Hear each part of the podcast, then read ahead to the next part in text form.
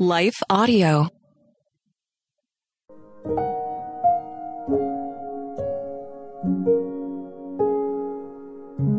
Thank you for listening to Your Daily Prayer, a podcast dedicated to helping you find the words you need to connect with your Father in heaven. No matter what's going on in your life today, you can trust that God wants to hear from you. Right after this short word from our sponsor, we'll pray through today's prayer together.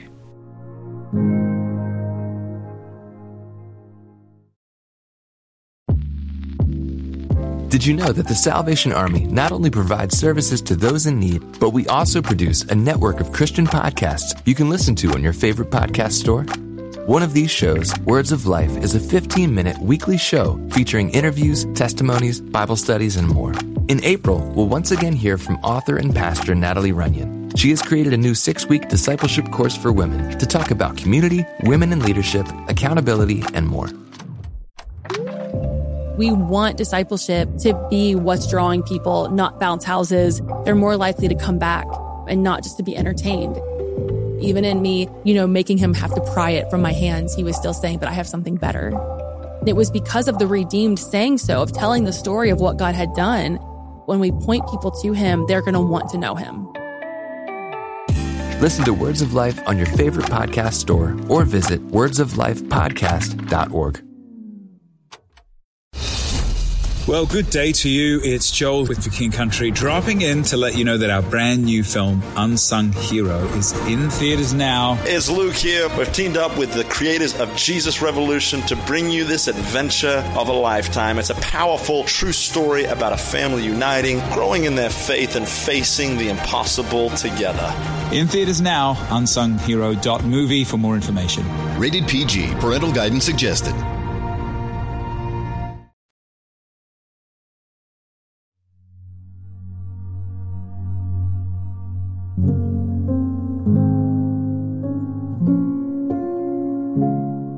A Prayer to Diligently Ask for God's Sustaining Grace by Emily Rose Massey, read by Leah Martin. You do not have because you do not ask. You ask and do not receive because you ask wrongly to spend it on your passions. James 4 2 through 3. When we're taking strides to walk in obedience to God, the resistance against pushing forward gets stronger and it feels like we're treading through mud just to take a step. My husband Paul and I have been experiencing this ever since we started leading a new ministry at our church, in addition to juggling all the rest of our responsibilities, caring for our boys and our own individual lives. Even though it's exhausting and sometimes discouraging when things feel so chaotic and stressful, I must remind my heart that our God is stronger and will use whatever seems to be standing against us, especially our own sinful flesh, to grow and deepen our faith and sanctify us. But this doesn't mean it isn't painful or that I'm quick to learn how to depend on Him. For me personally, I'm working on resting in the new mercies of today and being quick to repent and ask for forgiveness. I feel like I've failed a lot in my behavior toward Paul and my boys these last few weeks. I don't want to blame it on hormones and lack of sleep, although I know this adds fuel to the fire, so to speak, because God's grace is available to me. But am I asking for it diligently? Probably not as much as I should. If His grace is truly sufficient, and it is, do I live like I'm dependent upon it daily and pray without ceasing throughout my day? The book of James is a wonderful book of instructions for believers. In chapter 4, we discover that we must protect our hearts from worldly thinking. Often, when we're trying to take control of our life and not rest in God's grace and provision daily, we resort to either neglecting God's ever present help or asking God with the wrong motives. James 4 2 through 3 says, You do not have because you do not ask.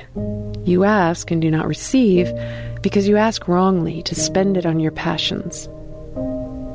James 4 merely tells us that if there's something we want, we need to ask God for it instead of resorting to sinful means.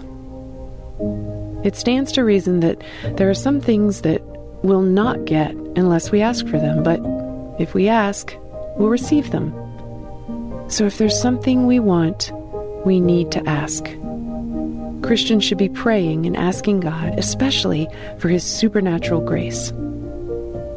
Instead of trying to control what feels so uncontrollable in our lives and allowing our circumstances to dictate our mood or behavior, let us boldly come to the throne of grace and ask our Father for His unwavering and sustaining grace. He is faithful to provide.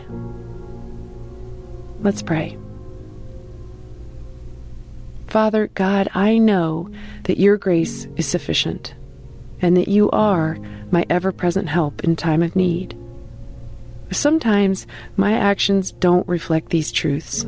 It's much easier for me to either complain about my stressful and difficult circumstances or try to take matters into my own hands to try to fix or change what seems to be causing me to feel so overwhelmed.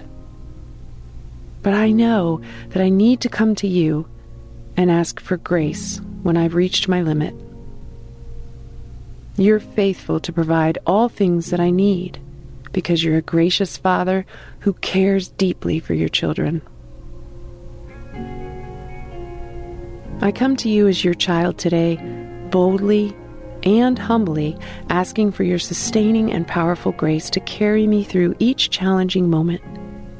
You're faithful in every season, and I thank you for reminding me to come to you first and foremost and pray without ceasing. In Jesus' name, amen.